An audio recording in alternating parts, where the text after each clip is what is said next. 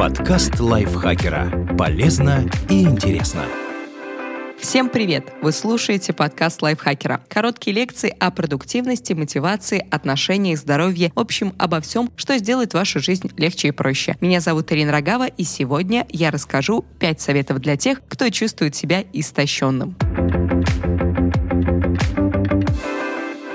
Этот выпуск основан на статье Лори Дэшен, основательницы сайта Tiny Buddha и соосновательницы подкаста Next Creator App. И повествование пойдет от ее лица.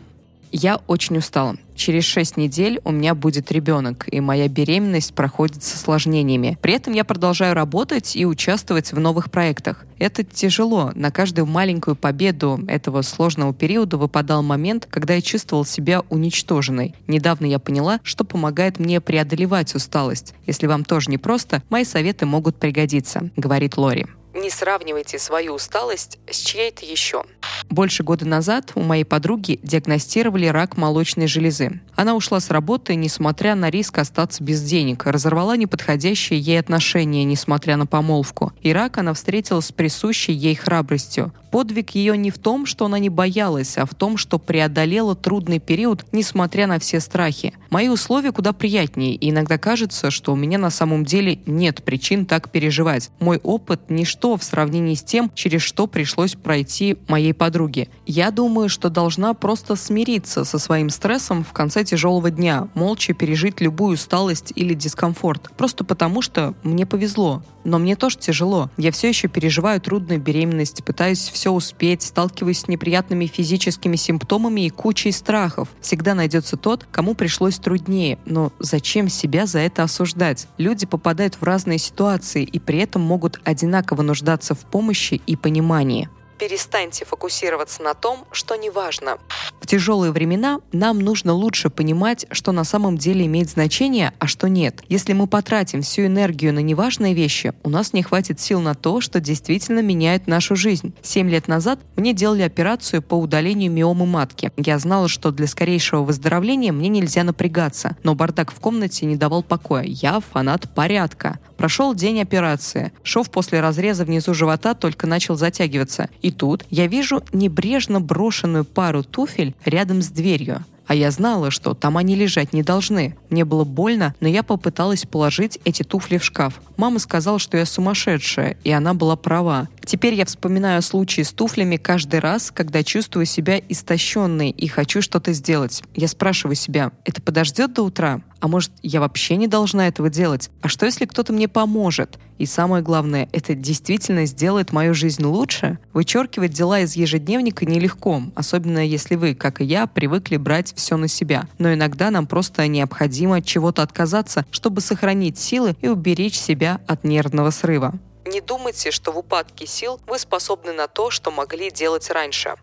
Может быть, раньше вы были более активным или продуктивным. Я точно была. Или вы были тем человеком, которого можно было попросить о помощи в любое время суток. Или отличным собеседником, который мог выслушать друга, даже если это заняло бы всю ночь. Мы переживаем не только из-за того, что больше не будем прежними, но из-за того, что эти изменения не понравятся окружающим. Но мы неизбежно сталкиваемся с новыми проблемами и потребностями, которые не исчезнут, если просто их проигнорировать. Я не романтизирую перемены. Неспособность заниматься тем, что нравилось раньше, полный отстой. Я больше не хожу на йогу, потому что у меня нет времени и сил. Я не делаю еще кучу вещей, из которых раньше состоял каждый мой день. Но мне повезло. Когда-нибудь я смогу делать это снова, даже если не скоро. Переживать из-за того, что вы не можете делать, нормально. Но в итоге нам все равно придется принять реальность и спросить себя, как работать с тем, что у нас есть. В противном случае мы будем сильно переживать, и переживания эти ничего не изменят. Не требуйте от себя того, чего не можете сделать. Многие из нас совершают эту ошибку. Мы думаем, что можем сделать больше. Другие же делают. Если вам плохо, не убеждайте себя, что все в порядке. Так вы продуктивнее не станете. И укорять себя за вынужденную передышку тоже бессмысленно. Если вы устали, Вам нужен отдых, а если больно, сострадание. И ничего не изменится к лучшему, пока вы не получите то, в чем нуждаетесь. Мы не можем все бросить и делать, что хочется, особенно если взяли на себя ответственность перед другими. Но мы точно можем найти немного времени, чтобы себя порадовать. Недавно я начала вводить такие минутки отдыха в свой график. Если я не могу позволить себе час дневного сна, я посплю 15 минут. Если я не успеваю пройти 10 тысяч шагов, то хотя бы прогуляюсь по кварталу. Если у меня нет часа на то, чтобы написать в дневнике о всех своих переживаниях, я найду время, чтобы отметить в нем три важные проблемы и три способа их решения. Перестаньте думать о том, что вы отстаете.